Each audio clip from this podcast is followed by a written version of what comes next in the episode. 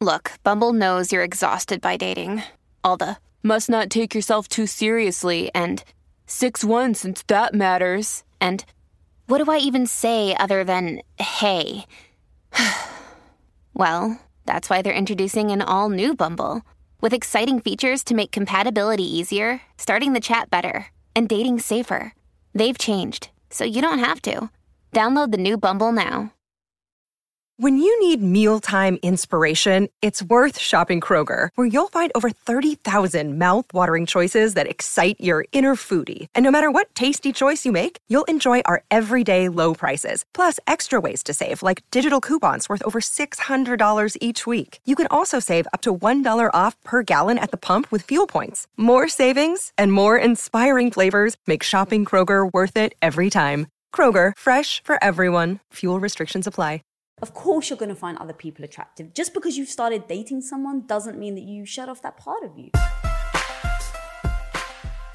Hey everybody, welcome to another edition of Relationship Theory. I am your co-host, Tom Bilyeu, and I'm here with the lovely, beautiful, and talented... Wow. Lisa Bilyeu. I thought you were going to finish it off there. No, I figured I'd let you jump in on your own.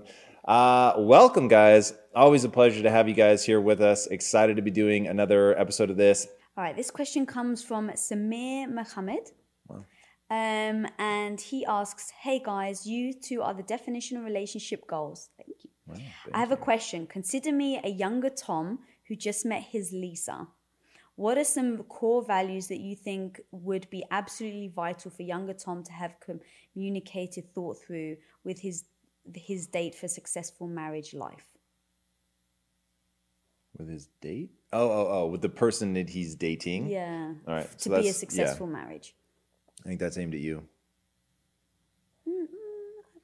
Consider me young Tom.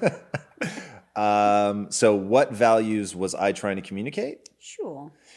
In the beginning, the things that I felt were really important weren't anything specific necessarily. So absolutely vital to have to communicate through for a successful marriage. So more than I think that it's anything specific, I think you have to be honest about who you are, the things that you like, the things that are meaningful to you. So obviously getting you to understand my level of ambition was critical. I needed you to understand that because that was never going to go away. That wasn't, I mean, we talked about that really early on. It's like, you can ask me to give up, I didn't say this, but the moral of the story being, once we are committed to each other, you could ask me to give up anything except my ambition, because it's the one thing that is so fundamentally me that if you were to ask me to give that up, I would cease to be me, and then resentment would build up and it would be a nightmare. Other things are sort of affectations, right? It's like, okay, you don't, this wasn't something, I'm just trying to think of something. You don't want me to play soccer because hitting the ball with your head causes brain damage. Oh, okay, well, something like that is not a fundamental part of who I am, and whatever. So something like that, I literally can't think of anything that we had to give up, but like just the thing that I knew was so fundamentally me that just was off limits. We talked about that. We talked about things like I'm always going to find other women attractive, like just the nature of a human being type stuff. I did not want to play the game of you or me expecting of you to pretend that like we're not locked in the human condition. And the human condition is people find people attractive. So I was like, look, I wouldn't trust you. This was back when Brad Pitt was just at the height of his sexiness. And I was like, I wouldn't trust you if you said that you didn't find him attractive. Mm-hmm. Like, so please don't put me in a weird position where it's like, oh, no, I only have eyes for you. It's like, now I am uneasy. If I just know you're going to be honest and you don't feel that you have to hide anything, then it's like, it's kind of like facing the, this just came up to me this morning. So military people have this saying, never put your back to an entrance, right? So they always try to sit at the back of the room and facing just so you can see things coming.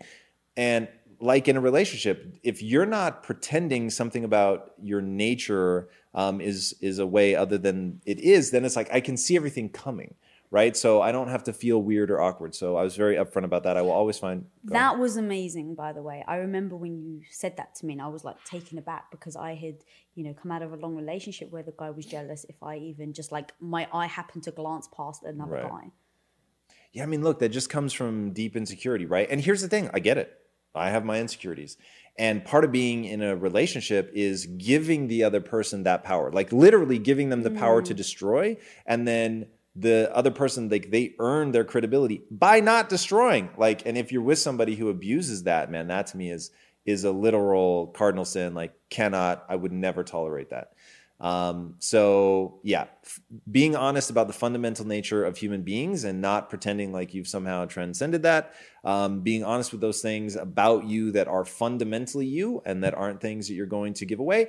And then God, like this is going to sound weird, but your level of excitement for things like passion, like sharing that stuff and seeing if the other person is equally excited by that. Because at the end of the day, like there's got to be things that you guys share that you're really clicking on, that you're both passionate about, that you come alive when you talk about, that you're going to be able to enjoy together. And then, God, what else would I think somebody needs? I just, sorry, you can keep thinking, no, but please. Like I really want to go back to that because you had... pretty much our first date, or let's say our first couple of weeks of dating, you had said that to me about like, of course you're going to find other guys attractive. Like I'm not, it's actually even more impressive and more meaningful that, in fact, you said this about me, right? Like both. It's actually more meaningful when there's a sea of good looking people, sea of intelligent people, sea of all this, the types of people you would be drawn to, but I choose you. That's actually more powerful than saying, I don't find anyone else attractive. I don't have eyes for anyone else except for you. And when you said that, and this was kind of at the beginning, I was like, that's so true. And I think in society, we're just so taught that the second you get with somebody, you have to shut off that other part of you. And so it just becomes it's false, right? Like, and now, like if we're at the gym or, you know, I'll say to you, like, what do you think of that girl's butt? Like, do you like it? Because I want to, right? But like, I want to know because I want to know like, oh, cool. Because I actually think she's, you know, got a decent tushy. That's something I want to build. This is getting weird. Right? But like, I so want that type of butt. Do you like it? Because that's what I'm going to work towards, you know, or a woman's arms. Like, do you think her arms are too muscly? Right. So I actually... yeah, I don't mind, and vice versa, like saying about the Brad Pitt thing, like you were so right. It's like, of course you're going to find other people attractive. Just because you've started dating someone doesn't mean that you shut off that part of you. And so, yeah, I think that was so interesting, powerful. I'd never heard any other guy say that and be that confident. So even if you were insecure, like it didn't come across like that. Yeah, look, my thing is that if you're only with me because I am the most attractive person to you, like even not even in the world, but just to you, like that is so not anti-fragile. Like that is such a position of weakness. What happens if I get in a car accident and I have a scar, right? Oh, so now we're not going to be together. Right. Like it's just crazy. It's crazy. So be upfront, be respectful, be like yourself, be deeply passionate, be engaging, be interested. Like, at some point, like that, we need to write the 25 bullet point. Yeah, people are asking like, now. And I literally have it on my list of important things, and I just have not had a chance. That list is getting longer by the minute. But yes, so a lot of people saying, "Where's the human condition? The human condition. Like we're all people." And that is so true. And I think that is we can just embrace it instead of like trying to change it to something we think it should be. People be a lot happier, man. People be a lot happier. Get behind that notion of commitment. I am with you because I am committed to this. We're all going to turn to, look, maybe one day medical science reverses us all. But right now, we're all on a trajectory to become a bag of wrinkles. That just is what it is. And because I knew it's a one-way street to bag of wrinkles, like I was way more worried about you, right? So because my thing is, guys, to a certain age and extent, they become more attractive as they get older and obtain wealth, right? So, and women become technically less desirable as they age. So it's like, that's a shitty proposition. So you're saying that like, we happen to be meeting here in our early 20s where it's like, I'm not in a great position, but I'm going to be, right? Because you got with me when technically I was super undesirable. Did not make a lot of money, did not have access to resources, was young, so I didn't even have like wisdom. So it's like, you're kind of getting me at the bargain basement price, and here you are at the height of your attractiveness, and that according to society, it's like just all downhill from there for you. And but for you, it's... Right, I'm going up and you're coming down. And then we just happen to meet like in the middle. And that just seemed like a super shitty way to live. Like, talk about being in a relationship should make you feel better about yourself, period. Like, why would you make all the sacrifices? Like, it's got to be building you up. It's got to be better. It's got to be more amazing. Anything else. So literally, I'm going into it thinking, okay, well, that would suck if you didn't feel like, dude, we're in this forever. Mm-hmm. And that means that we have to reconceive of being with somebody because they're beautiful. So my thing is, look, she is beautiful. And I enjoy the shit out of that. And the fact that you take such good care of yourself, like, I enjoy it. I don't take it for granted. I make sure that you know that I like your tushy.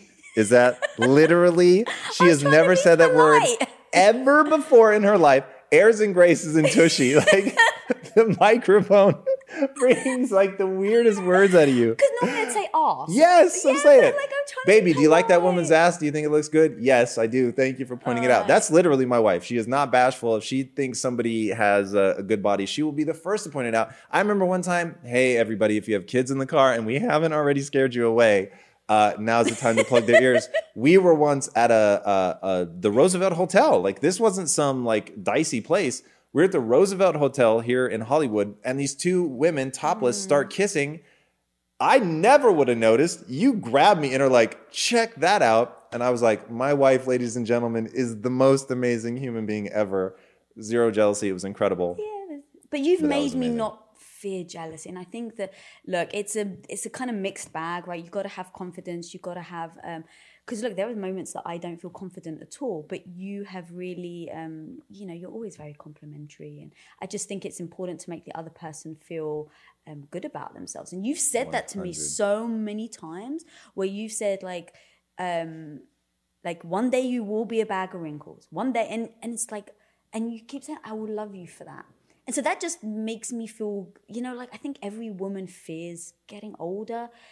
To some extent, like, sure. I actually don't fear it, but I do know one day I'll be super wrinkly and super, but I look at the women in the gym and I look at the older women and I'm like, they're a badass chick and they're not letting them. And do you remember that woman that was deadlifting? She was like 70 years old. Dude, that was legit. And she was like deadlifting like, what was it, 120 pounds or something? I think it was more, like 135. Maybe. Oh, maybe. I don't know. I remember thinking, wow. Right. And you were like, you need to be like, you need to be strong. You need to, right? So that's something in my control. I can't help getting older, right? None of us can. But you were like, you need to make sure that you're going to be around for a long time. So you need to stay strong. Like, look how... So it was a shift, at least in my mind, of what was impressive. And what, like, for you, you're like, it's strength. It's the mindset. It's all these things that don't have to do with things that you can't control, like getting old and getting wrinklier. Yeah. And I mean, look, I will tell you right now that the number one bullet point of being in a relationship is make the other person feel secure and safe. That's it. That's the name of the game. And because that's what I want so much, like, I want to make sure that you have that as well. That's just like, otherwise sacrifices in a relationship, it doesn't make sense. Being in a relationship is a sacrifice. You are doing things you wouldn't otherwise want to do. The only time in my life where I have legitimately thought I might get arrested right now was when you had your 103-degree fever, one of the times I wasn't traveling, and the clinic wouldn't see you because of our insurance. And I was like, yeah, I don't think they understand. Like, you're fucking seeing my wife. And yeah. So, yeah. You have to. Yeah.